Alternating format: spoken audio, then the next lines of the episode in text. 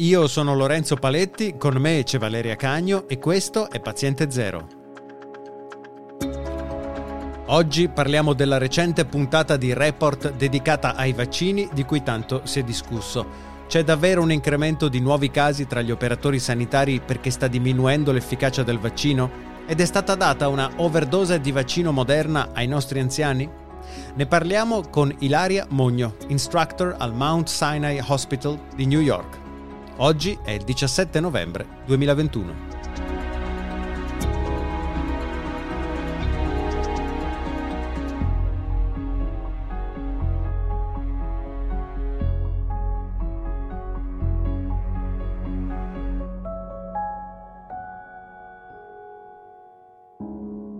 Ciao Ilaria e grazie per aver accettato il nostro invito.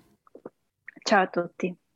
Vorremmo commentare con te la puntata di report di cui tanto si è parlato recentemente. Parliamo Beh, partiamo con questo frammento audio di Sigfrido Ranucci, presentatore della trasmissione. Ci stiamo rendendo conto che sta diminuendo, si sta abbassando la protezione al virus eh, in chi si è già vaccinato. Che fosse possibile contagiarsi anche dopo essersi vaccinati, insomma lo avevamo scoperto nei trials, eravamo stati tra i primi a dirlo. Ora però succede questo, che ci sono dei campanelli di allarme che stanno suonando e sono soprattutto quelli riguardanti i sanitari, cioè il corpo che eh, si è vaccinato per eh, prima. Si sono contagiati alcuni operatori sanitari e qualcuno ha presentato dei sintomi. Ma se anche i vaccinati possono infettarsi, mi chiedo perché Ranucci definisce campanelli d'allarme i casi di operatori sanitari che hanno presentato i sintomi. Cioè sì, i medici sono stati i primi a vaccinarsi, ma indipendentemente da questo è normale che qualcuno si infetti comunque, no?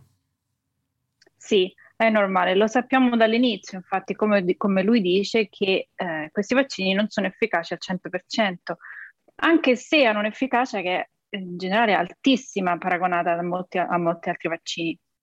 Uh, un'efficacia non al 100% vuol dire che in alcune persone il vaccino proprio non funziona perché hanno un sistema immunitario o compromesso da alcune malattie oppure perché sono, sono anziani.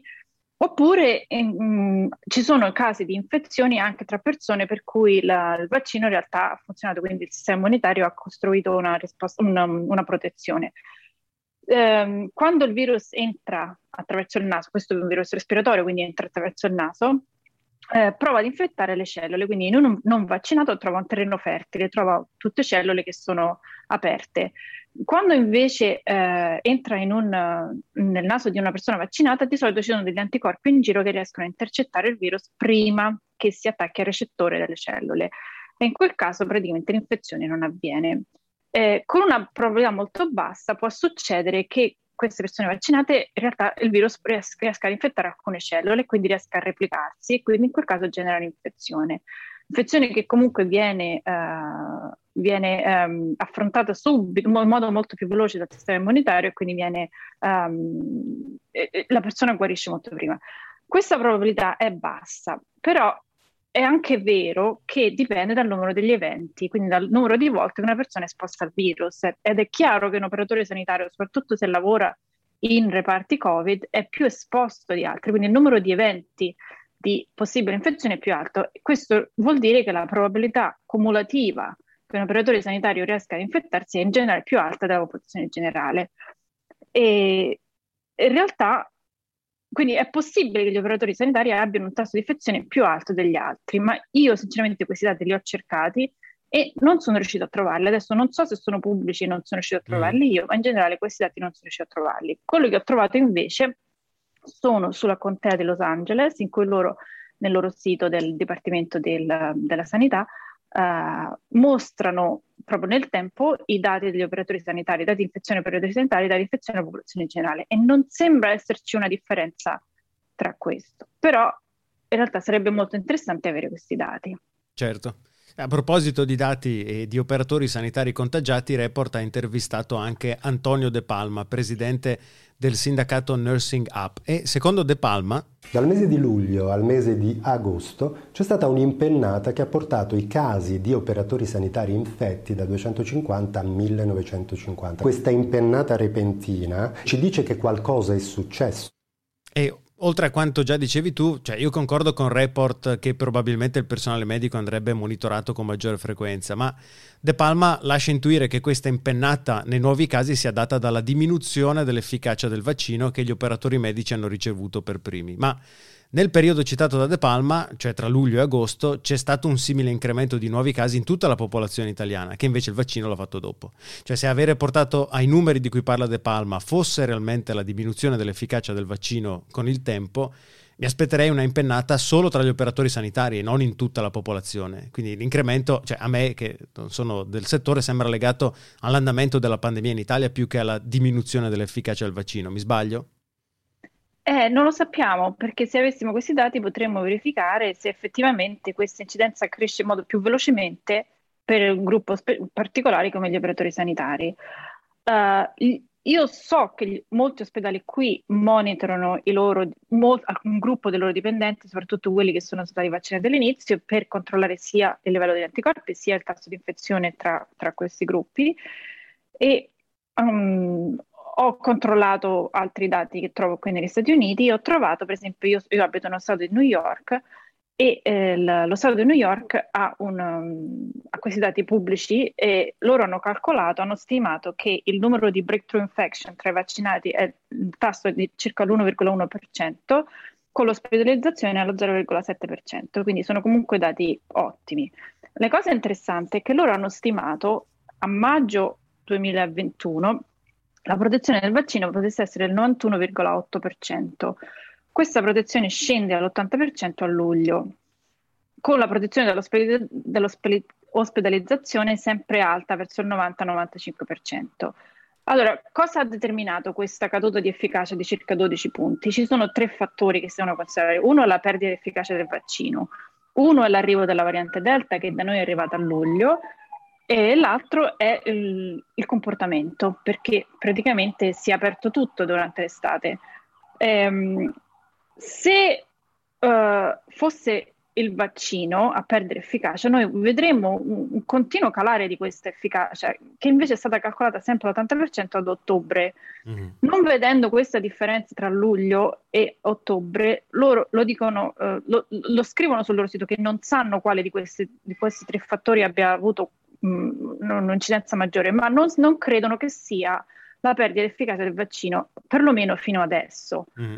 E, mh, quello che noi abbiamo visto in vari articoli è la misura di anticorpi nel tempo, che è comunque uno, uno studio che si fa e che si deve fare, e abbiamo visto che la, questi anticorpi scendono nel tempo. Questo ha fatto suonare tanti campanelli di allarme e, e, ha fatto pensare a tutti che il vaccino perdesse efficacia, che ancora non è stato determinato in realtà. E ci sono tanti fattori, può essere anche che eh, un tipo di, di, Ci sono tanti fattori che determinano questa perdita di efficacia, ma per adesso, per esempio negli Stati Uniti, ancora non è stata, non è stata, non è stata dimostrata. E, ehm, cominciano comunque a vedersi alcuni segni, alcuni segnali. Io l'altro giorno proprio leggevo un articolo su Science che calcolava uh, il tasso di infezione tra un gruppo di veterani e loro lo calcolano proprio facendo una, una PCR, quindi mh, andando a vedere la, la presenza del virus e eh, notano innanzitutto questo abbattimento di efficacia a luglio come cosa che avevano già notato, in, che, avevo già, che, avevo già, menzionato prima e, eh, e, notano anche una perdita di efficacia del vaccino tra chi ha più di 65 anni eh, e eh, soprattutto nelle persone che hanno preso il Johnson Johnson. E questo è confermato anche dal fatto che l'FDA qui da noi ha autorizzato il, il booster del vaccino, quindi la terza dose, a chi ha più di 65 anni, a chi ha malattie, a chi fa lavori eh, a rischio, quindi come gli operatori sanitari, e per chi ha Johnson Johnson per tutti, in realtà la seconda dose, mm. per tutti quelli che hanno preso Johnson Johnson, in qualche modo riconoscendo che il Johnson Johnson sarebbe dovuto essere un vaccino a due dosi. Um, e quindi per loro, eh, adesso loro lo possono fare tutti la, la, seconda dose e hanno anche autorizzato quello che si chiama mix and match. quindi tu puoi scegliere che tipo di, ter- di, di dose avere adesso, mm. ma per tutti gli altri per adesso non c'è nessuna um, linea guida perché non si è ancora vista la perdita di efficacia. Sempre a Report, un anonimo informatore dell'ente regolatore sui farmaci sostiene che non ci siano prove scientifiche dietro la decisione di prolungare la validità del Green Pass. Assolutamente, questa decisione non è supportata da certezza scientifica. Oggi nessuno sa se una persona è effettivamente protetta e per quanto tempo.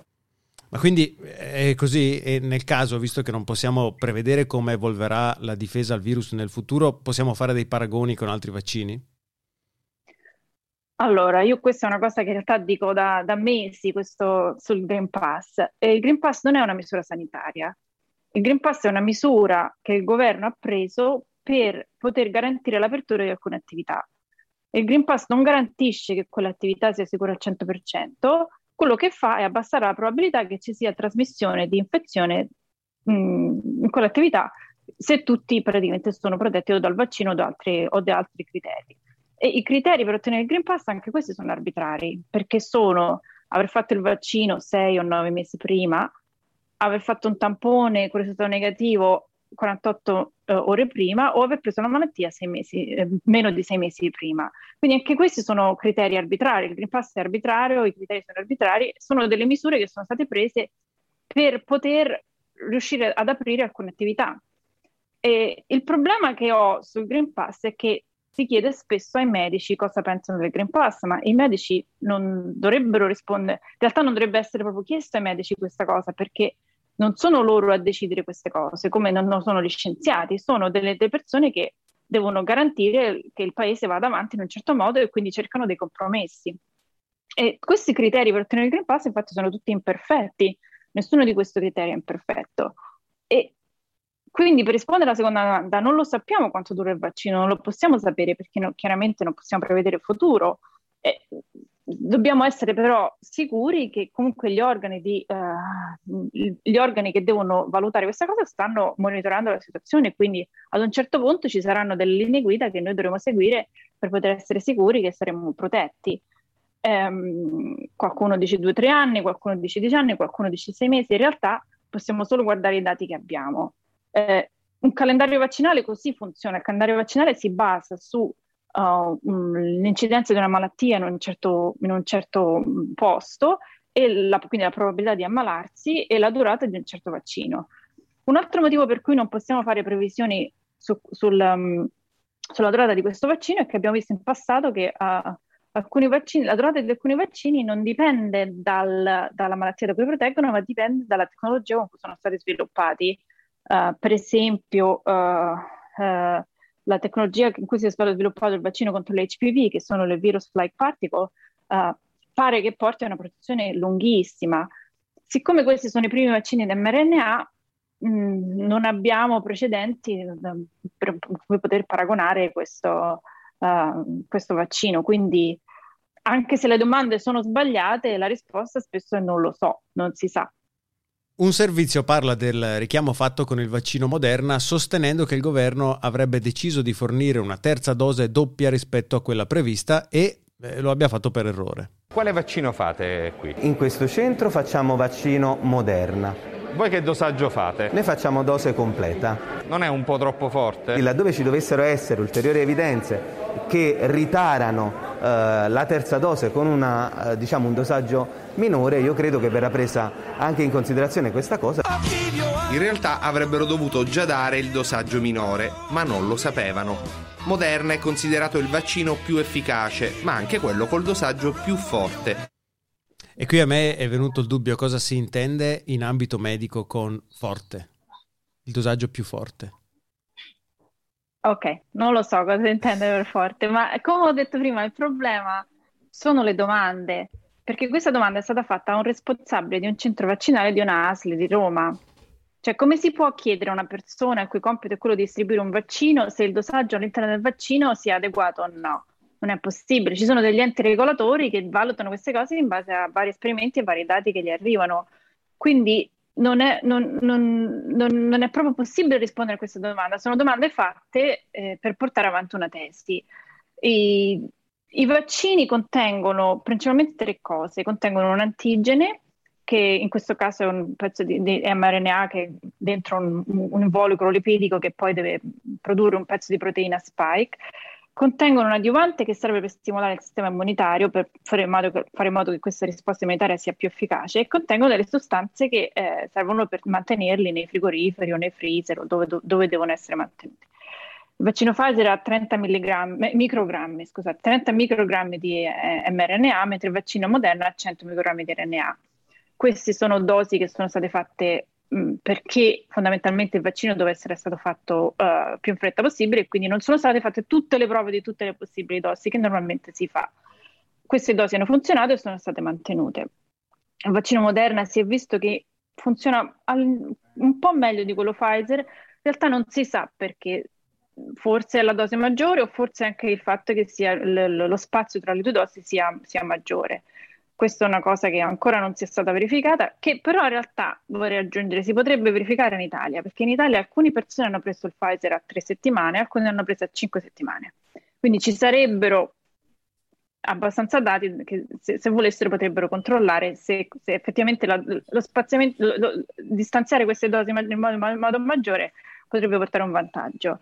E, ehm, quindi che cosa è successo? È successo che a un certo punto in Moderna ha fatto degli esperimenti e hanno capito che una dose a metà 50 microgrammi eh, poteva portare la stessa protezione della dose 50 e quindi eh, ehm, hanno suggerito, portando dei dati, che questo poteva essere usato, con il vantaggio che a differenza del Pfizer pediatrico, che anche quella è una dose maggiore ma anche una formulazione mino- diversa, il Moderna a 50 microgrammi è lo stesso, lo stessa boccetta e quindi si possono estrarre 20 dosi da una boccetta invece che 10.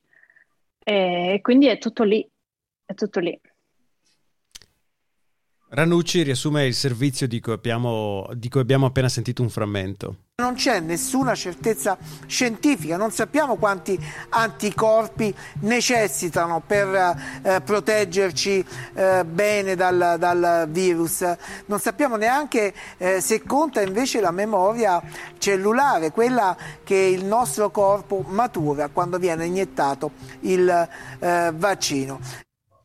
Anche qui mi sorge un dubbio proprio di gergo. Cos'è la memoria cellulare? È un termine che mi fa paura perché mi ricorda la fantomatica memoria dell'acqua che, dei sostenitori dell'omeopatia. No, no, questa... Oddio, questa storia... Io sono sicuro... Questa, uh, Valeria potrebbe rispondere a questa domanda in modo molto migliore di come posso fare io. Comunque ci provo e cerco di riassumere eh, in modo molto più, più veloce possibile. Uh, è un meccanismo secondo, che, utilizza, che il sistema immunitario adattativo utilizza per ricordare e quindi tenere in file degli antigeni che ha già visto in passato, in modo che una seconda volta in cui li vede riesce a reagire in modo molto più veloce. È il principio su cui si basano i vaccini fondamentalmente. Eh, si basa su due, fondamentalmente due tipi di cellule, i linfociti B e i linfociti T. La prima volta che entra un antigene, quello che succede è che una volta che il sistema immunitario lo riconosce come un corpo estraneo, eh, genera una serie di molecole, eh, anche anticorpi, che cercano un, incastro con questo, con questo, antigene. Una volta che una di queste molecole, perché ha un repertorio molto grande di molecole da scegliere, una volta che questo si forma questo incastro, che non è sempre perfetto, però alcune volte potrebbe essere un incastro molto buono, si generano una serie di segnali attraverso altre molecole in modo che questa, questo incastro venga ricordato da questi linfociti. Quindi i linfociti B ricorderanno l'anticorpo che è riuscito ad incastrare questo antigene, i linfociti T ricorderanno una, una certa molecola che riesce a, a, a, ad incastrare questo antigene. Quando viene, eh, questo antigene entra una seconda volta nel corpo, viene riconosciuto molto prima perché questi linfociti girano nel, nel nostro sangue, quindi riescono a intercettarlo. Una volta intercettato, ci sono altri segnali che si scatenano e quindi queste cellule proliferano. Quindi i linfociti B pro, eh, mm, pro, pro, producono altri cloni di se stessi e quindi rilasciano anticorpi nel, in, in, circolazione. Mentre i linfociti T, che hanno queste molecole sulla loro mm, loro, che escono dalla loro cellula che riescono a riconoscere questo antigene, anche quelli proliferano e hanno il compito di andare ad attaccare le nostre cellule che hanno, sono state già infettate da questo antigene. E quindi è tutto, la memoria cellulare in realtà è un concetto molto complicato però si basa su questo principio eh, in cui eh, le nostre cellule hanno in memoria quali molecole devono produrre quando vedono quell'antigene specifico. E, ehm, la soglia degli anticorpi non si conosce, non è detto che ci sia, e, e comunque per trovarla, se ci fosse, sarebbero necessari altri esperimenti. Non si sa neanche. La soglia degli anticorpi, questo... intendi la, la, soglia sotto la quale, perché poi Ranucci eh, lascia intuire che esista una soglia sotto la quale il vaccino non funziona più, come se fosse un interruttore, no? Sopra quella soglia invece funziona. Sì e non lo sappiamo se è così. Come non sappiamo se la memoria cellulare abbia un ruolo nel combattere questo virus. In realtà, perché si parla sempre di anticorpi? Perché sono facili da misurare, mentre questa, questa uh, memoria cellulare dei linfociti T soprattutto non è molto facile da misurare, quindi ci saranno degli esperimenti che sono più costosi che arriveranno ma a mio parere l'unica cosa che veramente conta per determinare l'efficacia di questo vaccino è la se nel campo, quindi nel, nelle persone, si, si, nota una perdita di efficacia, come abbiamo discusso proprio all'inizio di, di questa puntata. Quindi, ehm, sì, ancora una volta eh, mi sembra che si voglia sempre portare avanti una tesi senza poi... Uh, è giusto dare dei dubbi alle persone, questo non è sbagliato, però uh, bisogna anche riportare tutto il contesto. Grazie mille Ilaria. Grazie a voi. Ci trovate su Twitter, siamo at paziente0pod, sempre su Twitter siamo at Valeria Cagno e at Lorenzo Paletti. Se avete domande ci potete scrivere a info-paziente0.net oppure inviarci un vocale su www.paziente0.net. Noi ci sentiamo al prossimo episodio di Paziente Zero.